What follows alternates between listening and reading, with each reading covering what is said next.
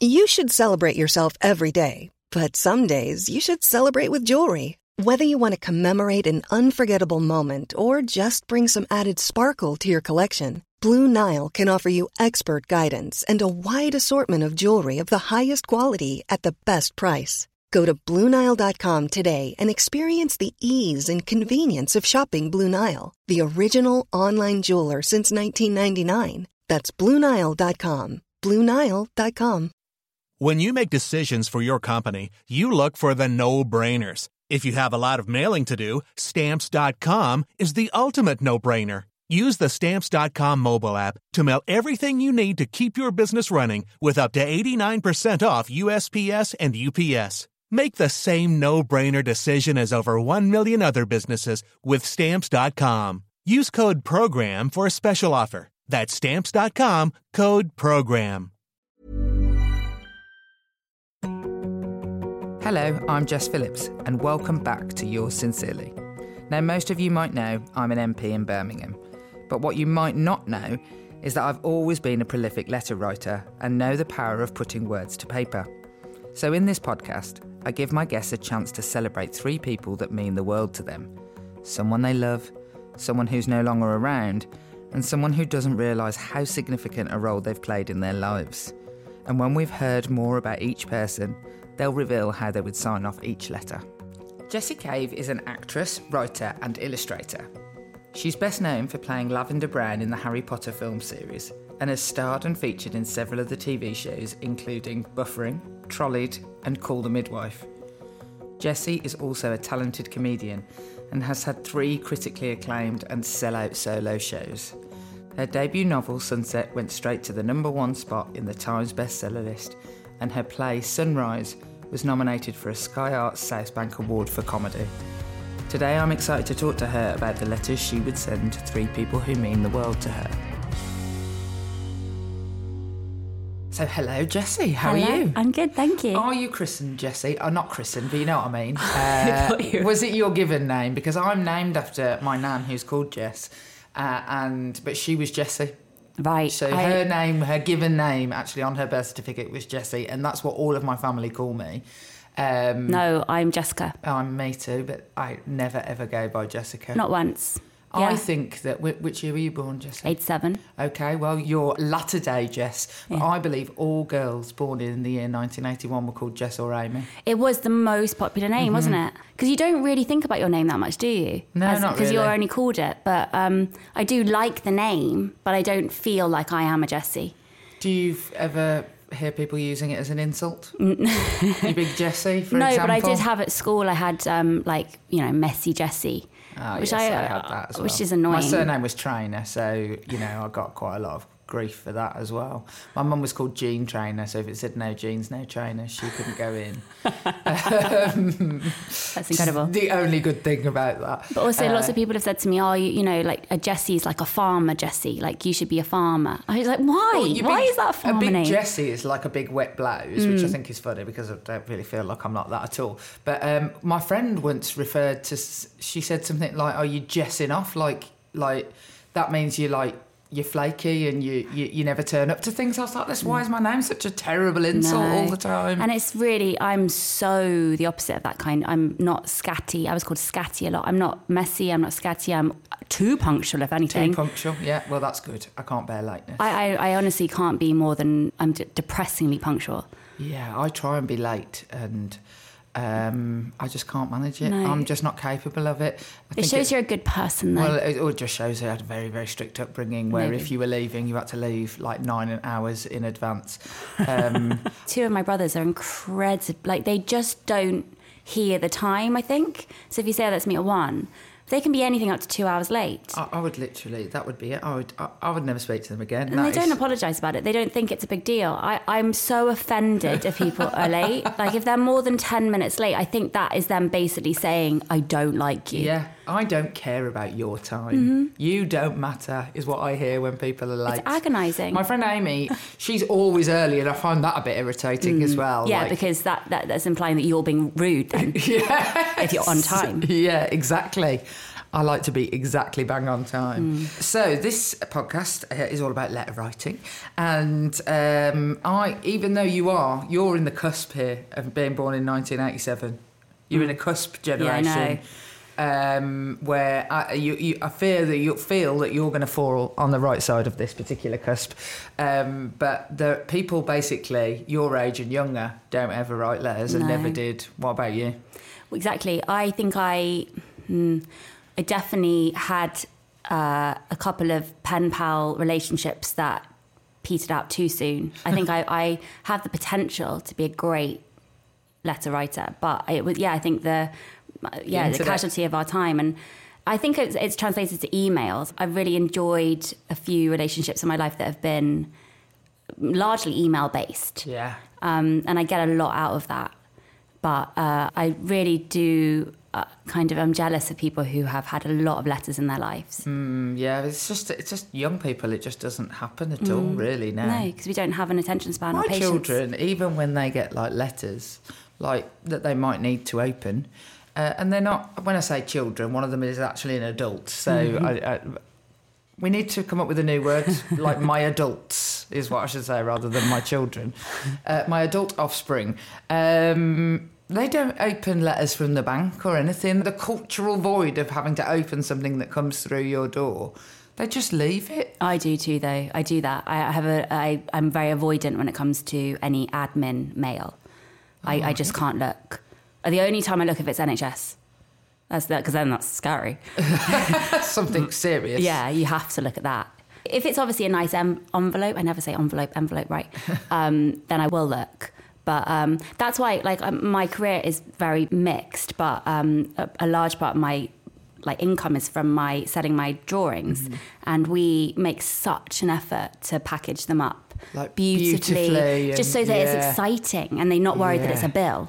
We just Oh, I want to make it that you know, just like this is a fun envelope you're about to open. Um, so yeah, I'm I'm really cautious of that. I just want people to feel joy when they see it dropping through their letterbox. that is lovely, especially when it is something that somebody else has ordered for you or sent to you. Yes. like that happens so rarely Yes. these days. I got a thing on International Women's Day, and it was just like a lovely box of like. Oh, flowers and feminist shit and from Black and Beach and it was just like oh this is so lovely and it had all like feminist writing on the oh, outside and I was like this like I just didn't know it was coming and that mm. is just seems so rare these days. Um, so do you have any letters of note that you've kept that are really meaningful to you? Yes, I do. I have one from a crush I had at school. I love a crush. Mm, I don't and- have them anymore it's such a shame mm. It was really it never it never happened. You know, it never was realised um, both ways. It was always accidentally like w- missed each other like buses. You know, just. Um, but there's one particularly nice note I have that I've kept. Um, it's probably one of the few, and I've kept little notes from my mum over the years because I was always a very expressive. Um, letter writer to her. So I and, and that was it was really hard today to not pick my mum because I just um, because she basically said don't don't. Um, and so I I've kept her little notes because she's always felt really guilty that she's not been as um, able to write so easily as me um, with kind of long rambly um, notes of stuff. So she's uh, so whenever she has, which is it's so sweet because it's her being like, I know I'm not very good at writing this kind of thing, but I love you and this and that. And so I've kept those kind of things and and I've and and my daughter, um, who's only six, she is she's she writes a good apology note, and I already have a collection of about fifty. That honestly, is- I mean, she's absolutely nailed manipulation Yeah. there. Yeah, yeah, yeah. She's the queen of that. Absolutely Nailed it. My children have never written. Actually, that's not true. Maybe when they were little, maybe you've written me sorry notes. I left a note for my son this morning. It said, I went to three post offices to get this. You are welcome. Get your own delivery next time. Um, So have exclamation mark, see you on Wednesday. Oh, that's so nice. He'll keep that. He'll treasure that. Yeah, so I have about 50 of her apology notes, and I just kind of, I'm one day going to make a kind of a book of them. They're amazing. Even when she's being rude, she already, she goes to her desk, and I can see she's about to start writing the apology note, even though we're mid fight. You should send her back a note that says, changing your behaviour is real sorrow. Sorry is merely a word you've written down. But when I when I when I, when we're having the kind of arguments or whatever it's about, I say, "Don't write me an apology note," and she's already writing. so I feel bad that I'm already now stopping her, but I just treasure them. And they wrote lots of notes to. They're obsessed with Strictly. And when um, a couple of series ago, they were obsessed with this couple, um, the first male couple, Oh, John yes. and Johannes. Oh, well, they were amazing. They were amazing. Oh. And I met Johannes in real life, and all I can say is he is like rainbows and sunshine in real life. He makes everything better. Oh god, I think I like. I literally met him on a day when I don't know the government had brought in some sort of horrendous anti-migrant bill or something, and I, I bumped into Johannes in the evening, and I just was like, I need to inject you into my veins, Yeah, Johannes. you are so lovely. just like a ray of sunshine. And um, they wrote letter after letter to him, them as a couple, to say, oh, "We hope you win, John and Johannes." We, um, and I've kept all of those letters too because I think it was just so sweet that they were so moved to write. Well, they were brilliant Mm. though as well. Wasn't even just you know the sort of token nature and the, Mm. the sort of new frontier. It was. They were really good at dancing as well. It's really, uh, you know, I don't like it when the people I like aren't actually good at dancing Yes. as well. But they were excellent. They were incredible. Absolutely excellent. Mm. Um, yeah, my, we, what we do at the beginning in the first episode of Strictly is we all write a note um, and put it in an envelope about who we think is going to win, and then we open it ten weeks later as a prize for the person who gets it right. That's I so think my son Danny had picked uh, Johannes. Oh, really? uh, and they should. John- They should yeah. have won. They should have won. I thought mean, I great. did, but but mind you, they Rose were. They. I mean, it was. It, It was was, a done close. deal. Yes. From the get go with Rose. Yeah, she was great. She basically turned lovely Giovanni away from being what essentially seemed like a terrible Lothario into like a mommy's boy. Yeah. And you know, we watched that transformation in front of our eyes, and that the, the dance with the I knew it was going to happen there because I'd ah. met somebody from the production team and they told me, and that sort of ruined it. I me you knew. Oh yeah, it was so powerful. Oh, so good. the Yeah. Silent dancing. Anyway, we is a Strictly Fan podcast. this is totally a strictly fan podcast. I literally love it. So do I. Um, I, I think sometimes I only became a politician so that one day I'd be able to go on Strictly You should. Dancing. Oh my gosh, how have you not been on Strictly? I mean, I, I can't do it whilst I'm a politician. right? but in- okay. Afterwards, you have to. The second. The second, I may even have some dance lessons, and You then everyone to. can slag me off and say she's actually a you- professional no, dancer. but I know that you do actually have to. You have to have like basically a dance audition. So you do have to have. You should be a little bit good. You have to really be strategic about getting on Strictly. Okay? Oh yeah, a hundred Can't percent. just- Oh, it's ge- genuinely a, a massive part of my life plan. Can't strictly come down. I'm just slightly worried the BBC will cancel it, or the BBC will cease to exist. No, no. I think if any, I think it might just be a Strictly channel. It would. You would like. There is a channel now where you can just watch the chase. It's just the chase all day long. I'm delighted. I love the chase, but the uh, like that would is what that would be. Just Yeah. a strictly channel, and then we'll all have to go on. We'll, Well, actually, literally, the whole public would have to Maybe do it it. will just be the news or Strictly. That's what the BBC will become. okay, well, I'm fine with that. I, I'm fine with that too. Yeah. I mean, I'd rather it stayed the way it is. Yes, but yes. If, it, if I had to have something, the news. They're and two good things. They are Two necessary things. Absolutely. Um, I love that you kept a letter from your crush. That's Yeah. so.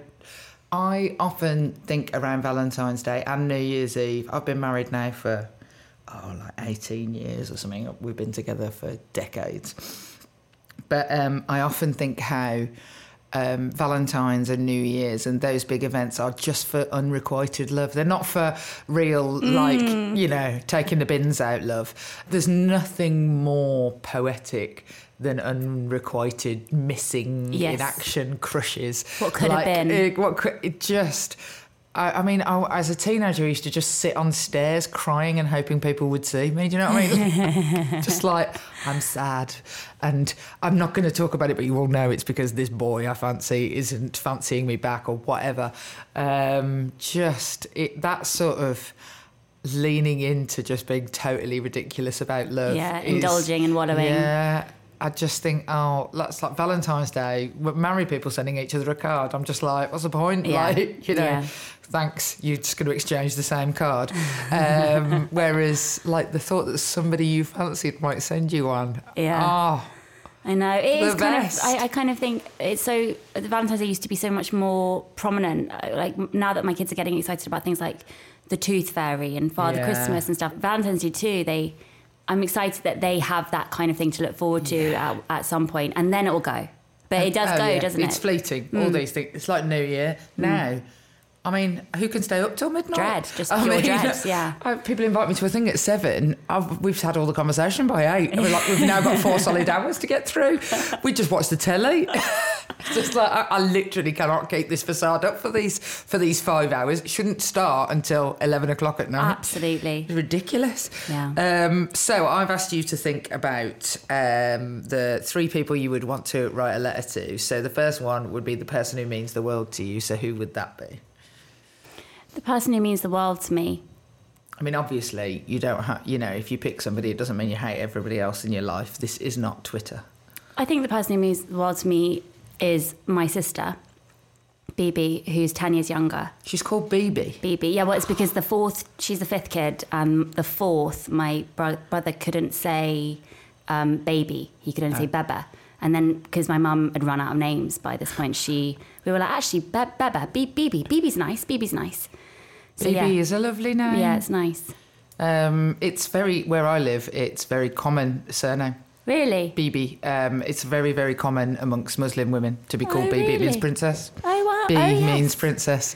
Oh, wow. Um, so Yeah. it's very so naming convention is different. You don't necessarily get your father's surname. Um, so lots of women are called B or BB. Oh, that's nice. Yeah, yeah, yeah. It's really common. Oh. She's Um, called Beba the entire time. I mean, it's so funny when people have not met her. Um, but yeah, she means a lot to me just because she has.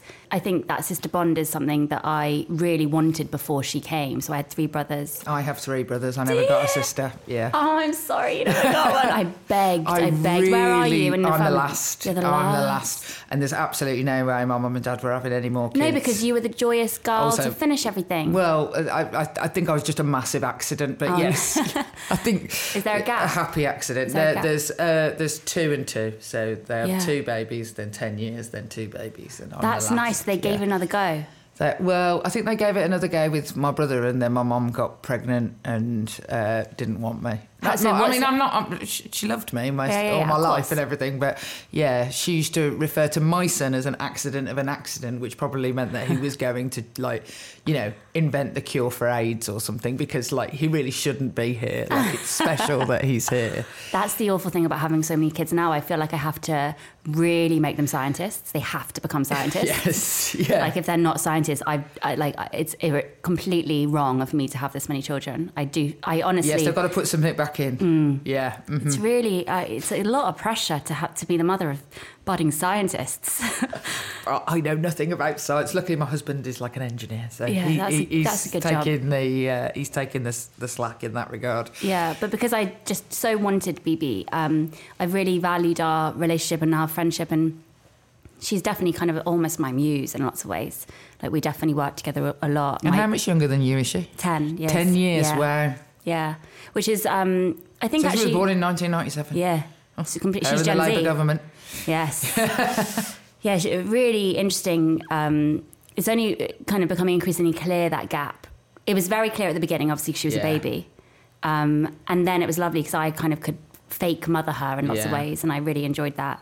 Um, and then as I was going through my 20s, she was, it was really nice because it was, she was kind of this safe haven of innocence. And I used her in my comedy sketches from really young. She was like 10 and between 10 and 15, she was in all my YouTube stuff. And then Well, uh, they say hilarious things. they just, Yeah, they're I mean, amazing. I mean, my children are. I mean, there isn't anything that I say that is funny that isn't stolen from them. Exactly, I know. So I just used her, and then and then it's kind of come full circle now that she's we, we work together now, and yeah, I'm just so grateful for her perspective, and also she's great because she's Gen Z and she's kind of very you know like into kind of things like TikTok therapy. So. I ah. get all the free therapy from her. Okay, Because that- without that- any of the effort or Exactly. sapping your brain for hours. Exactly. Yeah, I, I get kind of access to that world occasionally and kind of enjoy it and, and feel excited by it, but then I'm able to be, to come out of it. And that's quite nice. I'm glad that I've got kind of a way in. Yeah.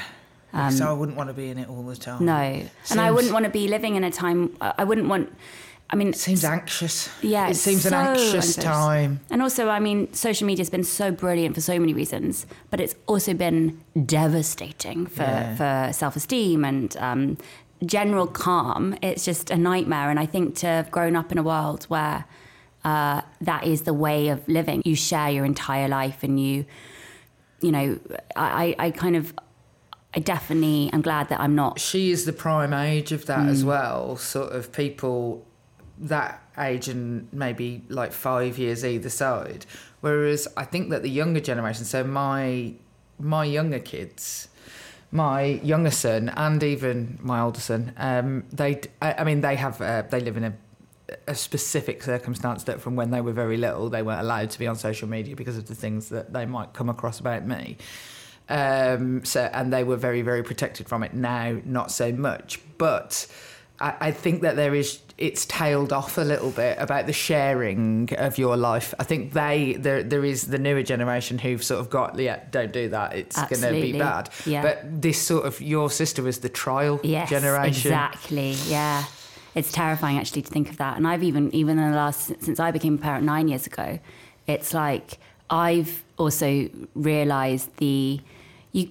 It's just you know this. It's you want to share. You want to share your kids and what they do and how they're now a huge part of your life and your identity, especially if you're a creative person. That they're a huge Oh, they source of my massively change everything about you and your way of thinking and all so why not share that but Yeah. then now it's kind of come to the situation where i'm realizing oh no i like i it's just not safe i can't it's it's too scary to to put their faces online and to do this um to, there's their identities at risk here and their futures at risk.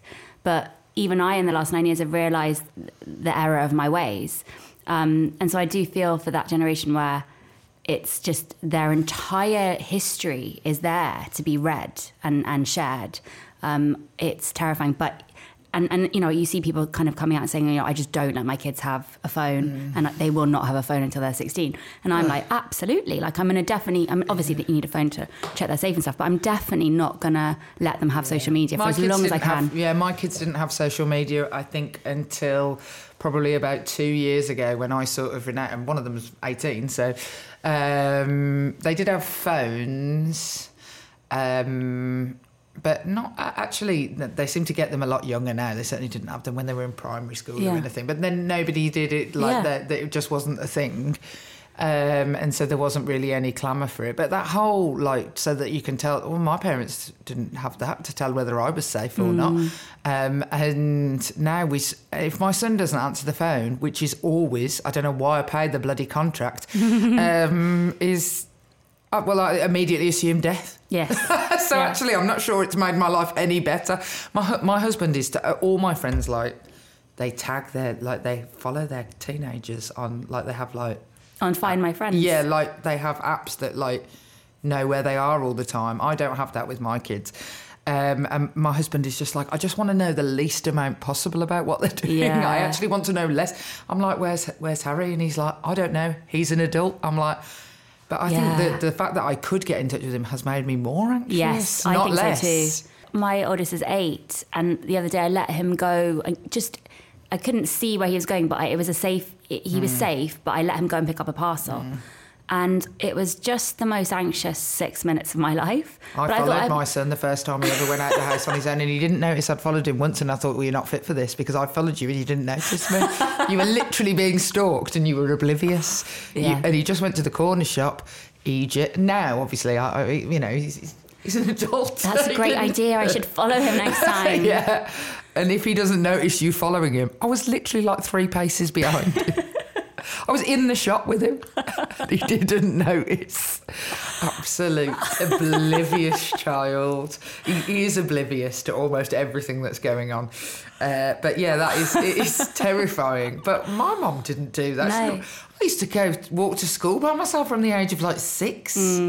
So I mean, Mm. Yeah. I think it will come round, Yeah. maybe. I don't know. It's a scary time to be living. Actually, I'm not scared about. Funnily enough, years of working with uh, kids who've been abused, you'd think I'd be much more um, alert to it, but I'm actually not. I'm not really afraid of stranger danger because of that. I'm afraid. Uh, I'm, what I'm afraid of when they were little was cars. That's the thing I was scared of because they are oblivious and they will just walk out into the road.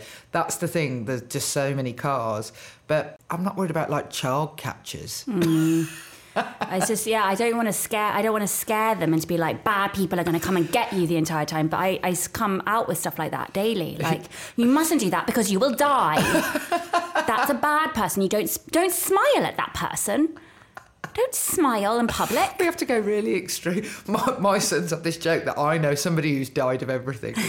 And- but unfortunately, with my job, people come and tell probably me like their worst tragedies. So it's like that, like you know, when they like throw grapes in the air and catch them in their Mm. mouth. Uh, I will tell them a story about how I know somebody who who died like that. If they put anything around their neck, like I know, so, and they're like, "Oh, mum, we're just about to like walk on a pavement. Tell me about how you know somebody who died like that." Yeah. Like I have got an extreme end story about how somebody died at the age of eight for everything. Oh gosh. No, but the grape thing. People who give their kids grapes. I mean, that's absolutely irresponsible. I actually, I was at like some kind of playgroup thing, and there was a, I accidentally stumbled into a like a health and safety workshop for parents, and it was a guy from um, a paramedic basically telling us the dangers of grapes for When- about an hour. yeah, when I um, when my son broke his arm falling out of the top bunk of a bunk bed, I said to the woman doing the X-ray, I said, "Do you see a lot of this?" And she said, "Well, I'd never let my kids have bunk beds or trampolines." Oh, and I was like. Oh God! Why don't they tell you that at the bunk bed manufacturing? Yeah, site? they do. They I know about say- trampolines. Trampolines are like my brother's A- basically, you're going to die Yeah, immediately as soon as you get on one. Yeah, yeah, yeah. My brother's an A and E doctor. We have a, a tiny trampoline in our living room, and we got it in, in lockdown because exercise for them. And I mean, it's been the best thing ever because my kid just jumps up and down the entire time, so he doesn't need to go out. It's great. Um, but my brother's like shocked that we have one. It's the most irresponsible thing in the world. But it's just they're so great. Yeah. Trampolines are one of the best I things know in the world. I know it's just freedom, isn't it? But you know, basically, expect to. Mind you, when my kids were little, a good night out was just a night in A and E. That was an all nighter. so, does your sister have any kids yet? No, she's definitely not. Um, and I think I feel bad because I think I probably put her off to a certain extent, just because she knows too much. She's been in the thick of it with me, and she knows that it's it's really hard. It and hard. Um, my identity and my my ability to do things is massively limited, and um, I think she is aware of that change in me because I got pregnant accidentally via one night stand. Um, it's not like I planned kids. Um, one night stand. yeah, yeah.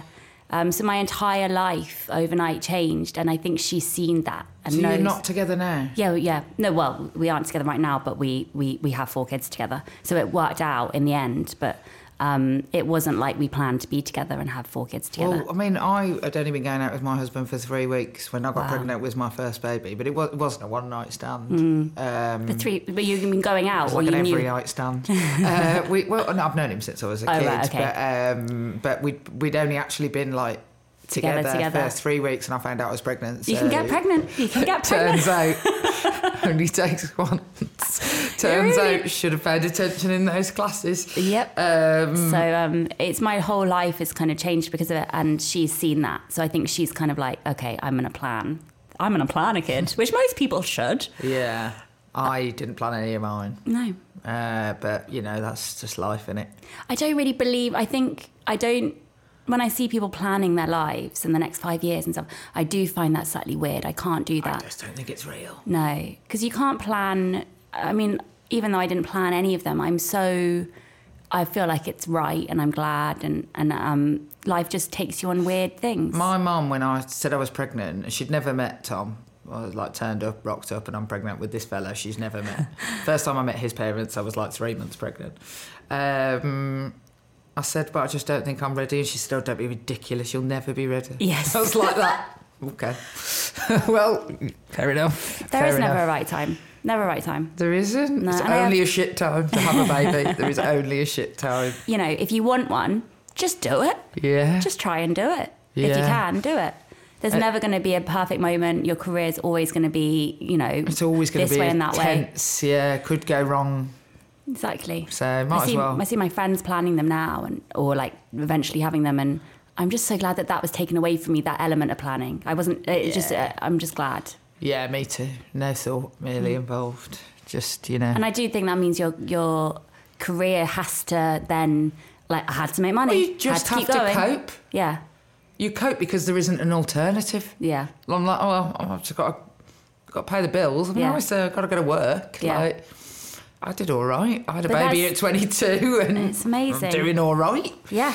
Um, I mean, so far, so Your- good. Your plate just gets bigger. I would say having your family around you definitely is helpful. Living close and being near people who love you and can yeah. help.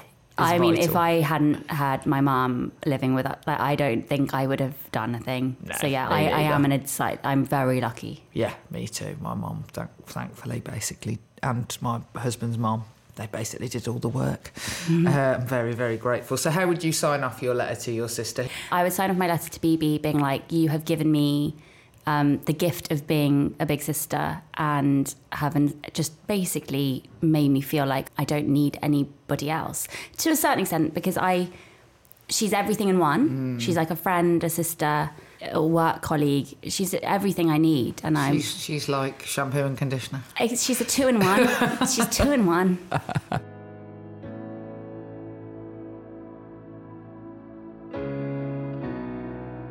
So, the second letter I asked you to write is to somebody who's no longer with us. So, who would that be?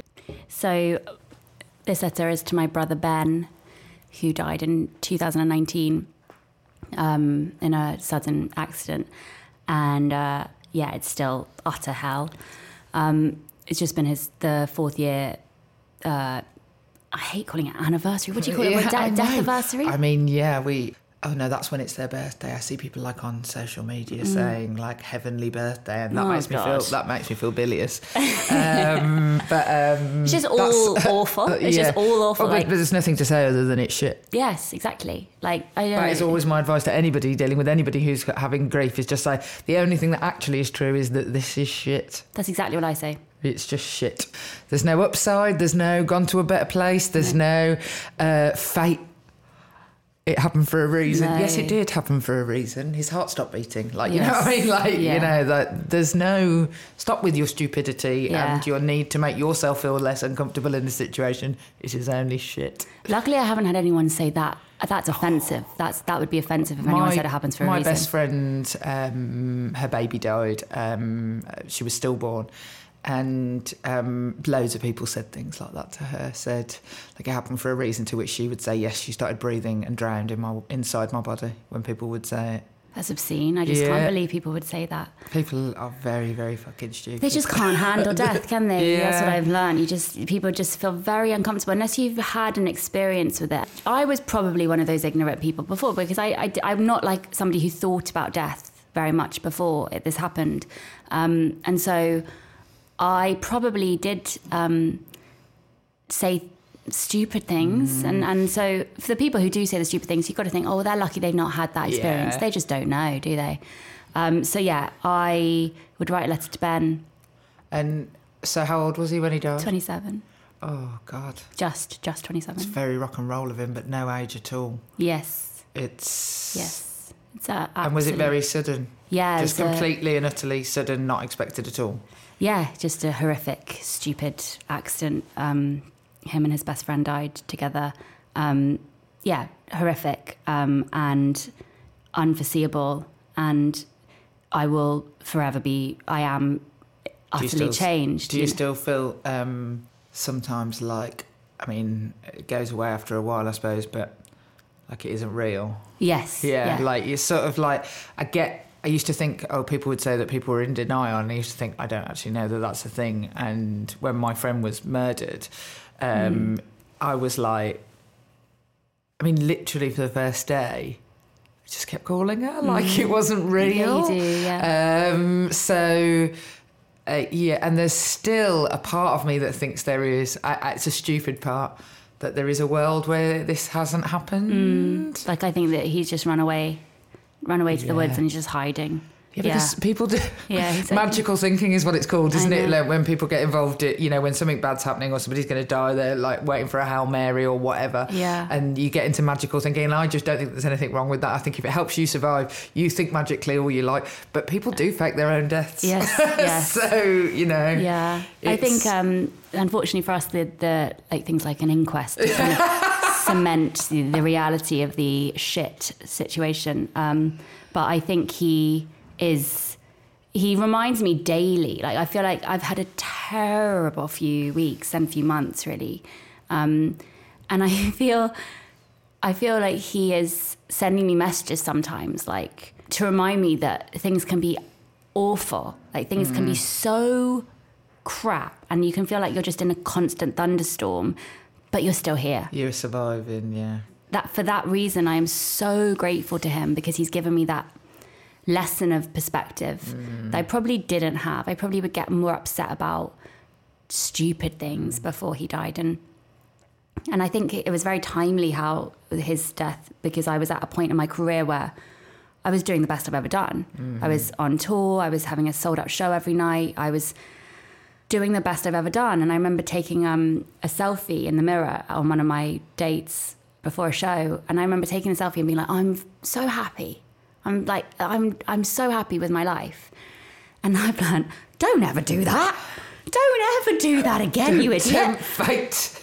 you have to remember those moments. And actually, I that January, he died in the March. That January, I'd started. I've always been a huge diary keeper, um, but not as fastidious as every day. And that January, I'd made a resolution to write down. Uh, like one thing a day, you know, those stupid diaries you can buy, like one line a day, and you can never just write one line. You end up writing a whole page. So I, I that January first, I'd written every single day right up until his death date, um, of like good things within the shit. Because like life is always, you know, a Yeah, bit crap. tricky, yeah, So hard. I, I would always like write down like, oh, they they sang this or they Yeah. did this and I got this or like just something to remind me that the day has been good. And I thought, well, obviously, like the day he died, there was literally obviously nothing good. Yeah.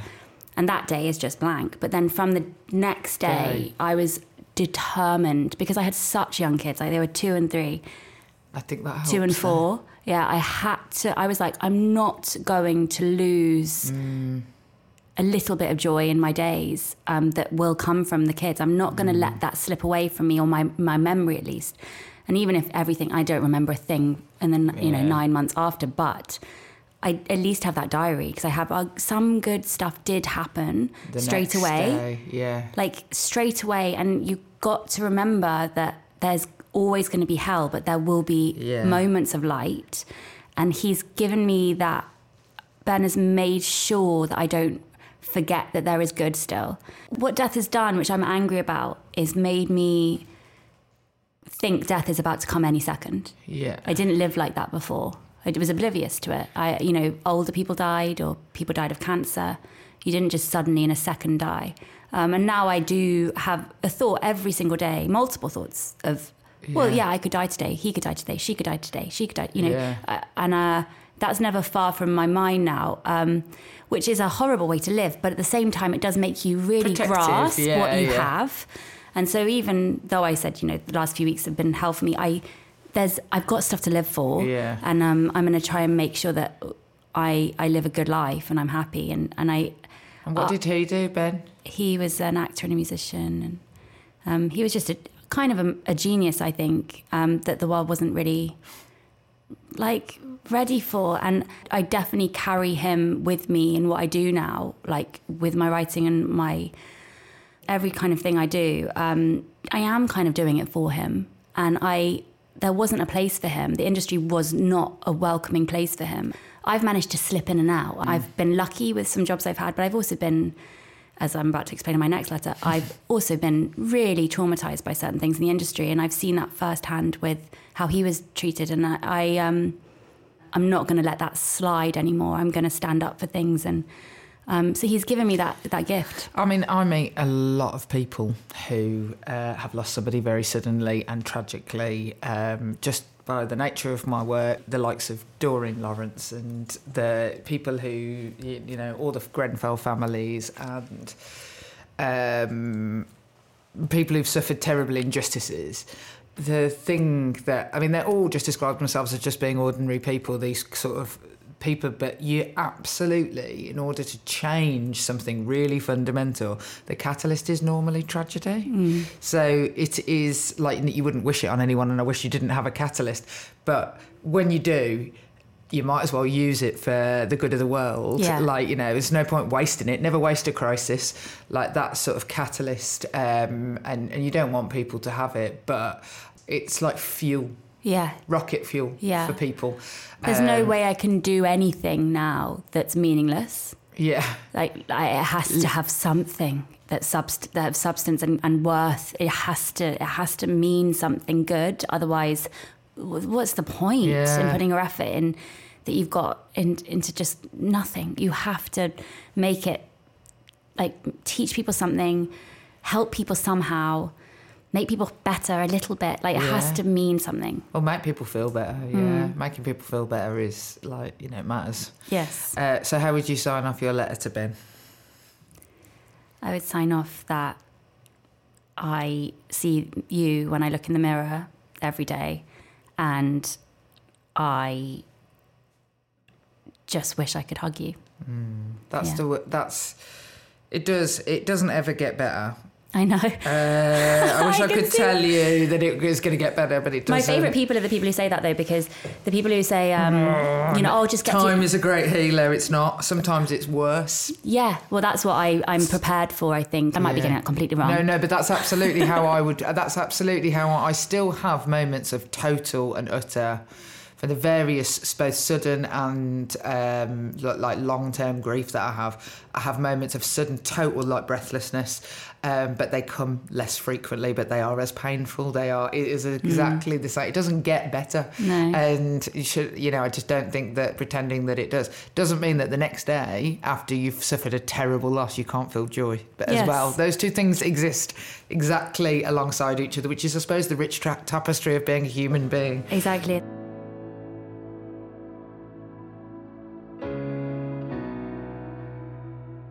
We'll be back for the final letter after a short break. It's that time of the year. Your vacation is coming up. You can already hear the beach waves, feel the warm breeze, relax, and think about work. You really, really want it all to work out while you're away. Monday.com gives you and the team that peace of mind. When all work is on one platform and everyone's in sync, things just flow wherever you are. Tap the banner to go to Monday.com. Hey, I'm Ryan Reynolds. Recently, I asked Mint Mobile's legal team if big wireless companies are allowed to raise prices due to inflation. They said yes. And then when I asked if raising prices technically violates those onerous two year contracts, they said, What the f are you talking about, you insane Hollywood ass? F- So to recap, we're cutting the price of Mint Unlimited from $30 a month to just $15 a month. Give it a try at mintmobile.com slash switch. $45 upfront for three months plus taxes and fees. Promo rate for new customers for limited time. Unlimited more than 40 gigabytes per month. Slows. Full terms at mintmobile.com.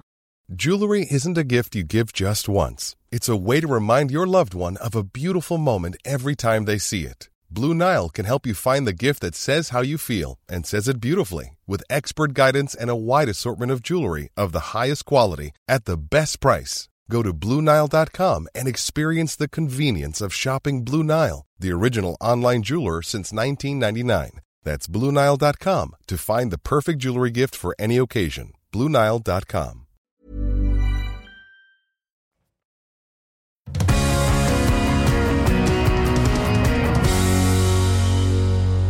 So the final letter is to somebody who doesn't know what an effect they've had on your life. So who would that be? So this is to a director Uh huh. um, who traumatized me. Um, Not in a, uh, he would never know. Okay. He's one of them. He would never know that the impact that he's had on my life. Um, but I worked with somebody.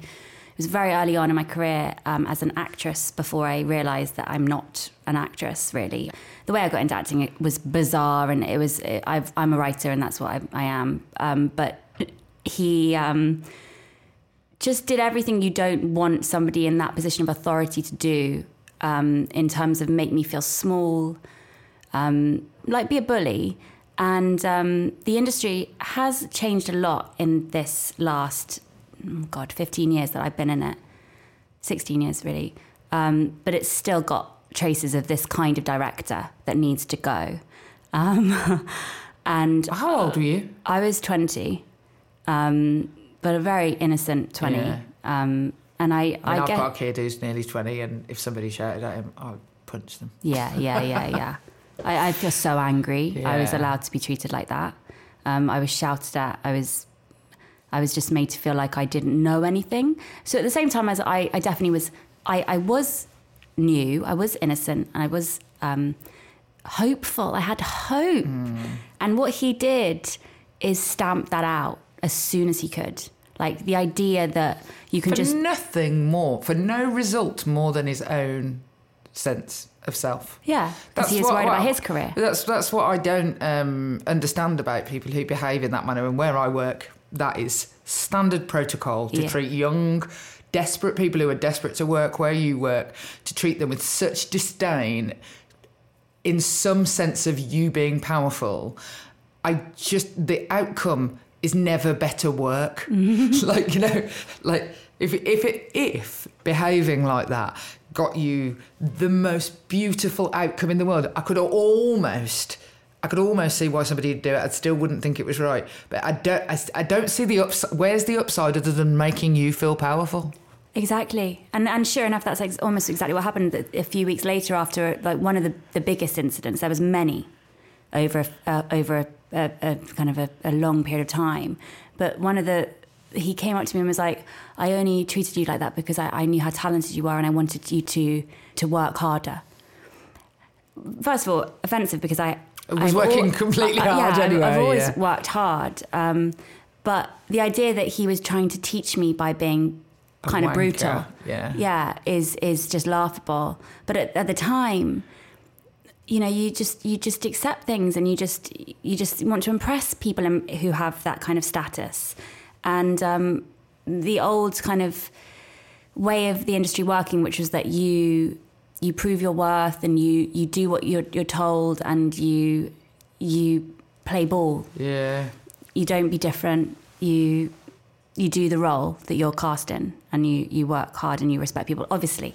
But I what he did was change me so quickly from being kind of a young, hopeful person who believed in good and um, that things could be quite nice. Yeah. Things could be nice. It's a jolly thing, you know. um, he just he just squashed that instantly, and as a result, every single job I've done in the industry has been full of fear, and it's only recently that that's gone with with my sense of self growing. Becoming a mother was Also, huge, yeah, your age and Yeah, becoming a mother, definitely. and You- doing jobs that I've done myself. You do when you've like you know, I don't know, had your perineum setting Yeah. up. Get get a um. A, a, a lesser sense of what fucks to give about things. Yeah. I would say. but I, I resent him. I'm not for that. embarrassed by things anymore. Like, there's nothing you could do.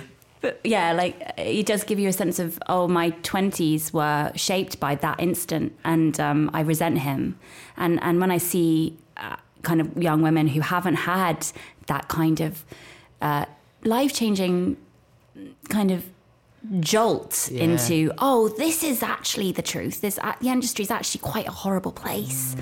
And you are going to be unless you really just you try your best to like stay out of any trouble whatsoever. Oh my gosh i just i feel so angry I wish I could say I thought that this was. I mean, I think it is gendered, and it, it's more likely to be men. Just because there are more likely to be men with power and women seeking positions, uh, you know, feeling uh, and feeling like they have to behave in a certain way, just because of cultural norms. But uh, you know, I've seen women behave in this manner as well, like Mm. like paying you dues, sort of thing. That idea that you, well, it was shit for me. yes I'll make it shit for you too. And it's just like, I don't know what lesson we're all learning here, but to be terribly cynical and only make dark art. Yeah.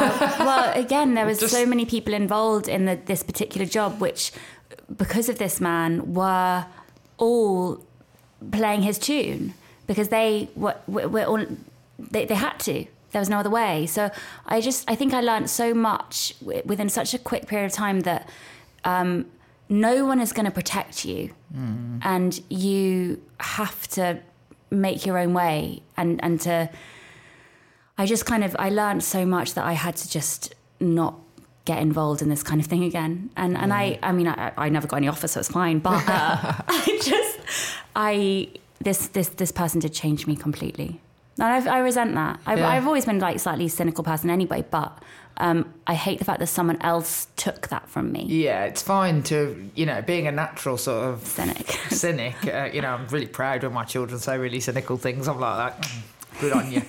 Um, But when someone shapes you, yeah, but to have something knocked, have hope knocked out of you is pretty Mm. damning.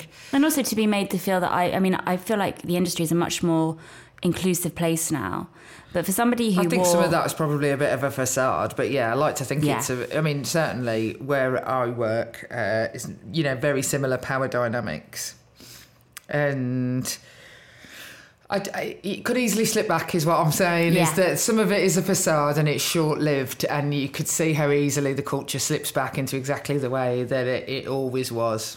Exactly. So for somebody who wears big glasses, who isn't like very, very, very thin, who is a bit weird, I was always called weird. And it's like, that would not happen now. Like, you can't. Do you know what I mean? Like, that's like, can you believe that To even me, 15 I think years you're ago? classically beautiful. Oh, th- well, thank you. But- like an English rose. But I was, I was, I was made to feel like I was an alien, and it's just like that would not be okay now to, to be made to feel like I should comply with social norms and dress a bit more, you know, actressy and take off the big glasses and like it's just crazy to me that this is presume you like being able to see. Yes, exactly. What a, what a privilege. and I like the style of big. Glasses. Like it was just, I just, I feel so um, when I see girls now be encouraged to to be different, to be bold. Yeah, yeah. There's oh yeah, there definitely is more of that. What I always think about awareness is you should never let awareness be a fig leaf for actual change because we come we come like so if you look at like disability awareness over um, the years, like we are much more aware of mental health issues in people. There's much better representation of disabled people on the screen and things, and that is all absolutely brilliant. And it's important that disabled people, at the exact same time, services and poverty amongst those groups have absolutely spiraled. And sometimes, like you know, having a pin badge to wear about inclusivity is a total fig leaf mm-hmm. for actual change that changes something. That's why I say like we have to be really careful it doesn't get pushed back. That when it's changed, it's changed forever and it can't go back. Now some of the sexual harassment stuff specifically in that industry, hmm. I actually think that it was a tidal wave and it will crash down and be better. I still think it needs, you know, hmm. work, but I, I don't think we will go back. But like Actually, it just takes one season of a fashion change to make it so that only exceptionally thin women who look young and can go out with men on screen who are 30 years their senior. It's, you know, we're not far from that happening all over again. No, I would even say that we are we're, we're in We're that in it, again. yeah, yeah. yeah. Especially when you you keep getting these kind of this certain generation of of, of, of male directors who are still working and are still. Um, even though they, they've they've so they've changed and they you know Oh, they're, yes. they're casting you know lots of different types of people different shapes and sizes and like uh, What they- do you want? A fucking cookie for putting a slightly, you know, a size twelve woman in your, in your. It's just like, oh God, how big of you? Thanks. Uh, you, you just needs different storytellers. Yeah. I think is actually the industry needs to be much more fundamentally shifted, uh, and it matters more so than most. Both the industries that we both work in matters more so than others because it has an effect on other people's lives. I, I get that, like it's really important in finance and all that, but actually, when our culture that's what little girls grow up watching. That's what disabled kids grow up watching. That's what people living with severe mental health grow up watching. Like we need, it needs to be about them. Yeah. And so I feel Um, like really hopeful that these kind of experiences that I had won't be replicated, um, or they'll they'll slowly stop happening. But I, yeah, it's just uh, I think that's why more people have to talk about traumatic experiences within the industry. Which people are scared of doing because Yeah. they don't want to be blacklisted. They want to be cast by those casting directors. They want to work with those directors because that director got a BAFTA or that director got an Oscar. And it's just um, actually the more vocal we are about, no, that was bad behaviour and that, that that person should apologise for it. And then we move on. Yeah. But until that oh, happens Oh yeah, I don't think that you should never be able to do anything ever again. I do think you should Yeah. own what you did. Yeah, exactly. Do I I mean, I, I, I- don't think anyone's a hero and belongs in the bin. I've almost certainly done many things I should apologise for. Exactly. I'd like to say a blanket apology right now for do you know all the bad they, things. they say an apology and they say, look, somebody said, okay, I've done, I treated this actress quite badly, but it was a time where I was really worried Yeah. that this wouldn't be a hit and I needed, Yeah. I needed to impress this producer and I was just very scared and I, I'm really sorry that I took that out on you. That would be great Right, because yeah. then you're just showing your humanity. You're showing that you're somebody who, who can be sensitive and, and apologize. But that kind of behavior, if it keeps happening with no apology, and then the, the same actresses and the same directors Yeah. keep working, working, and not saying anything about it, not saying anything about it, we're going to be in the same situation. Um, so yeah, it's just So how would you sign off the letter? Fuck you. I'd say I, you won't remember me. You won't remember my name if you saw me in the street, which you have once actually since then. I was walking behind you on a stairwell and you didn't notice me. You would not remember me, but you have changed my perception of this industry and my um, respect for certain parts of this industry. I mean, he's just changed that completely. And I would like to, for you to never work again. No, um, I would like you to. I would like you to change. Yeah, back up your ideas, pal.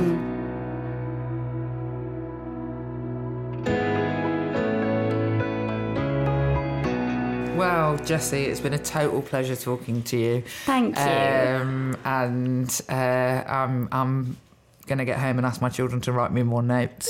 As they're not doing that. you have many children. You could get them to write many notes. Gotta teach you two of could, them you to could talk start first. like basically a typing pool um, in your house. no, I'm starting. I'm starting a science Sorry, lab. nuclear fission, um, whatever that is. And my husband once tried to explain it to me. That and oh, what's that other one? Blockchain. I mean, What's every? The, and the other day I had to ask him because it was in the budget. Quantum computing, he explained to me. He basically his explanation was it doesn't exist. Right. I was like that. Okay, well, I'm glad it was in the budget, uh, which also didn't exist for most poor people. Um, so thank you so much for uh, coming in. It's been a total pleasure. Thank you. Thank you so much for listening to this episode of Yours Sincerely with Jess Phillips. I'll be back next week with a brand new episode, but in the meantime, check us out on socials at Jess Phillips Pod. That's also where you can get in touch with the show. If you've enjoyed this conversation and want to hear more, please follow Yours Sincerely and give us a rating on this app or wherever you get your podcasts. And why not get out a pen, put it to paper, and write a letter to someone telling them about this podcast? Goodbye. This has been an Audio Always original.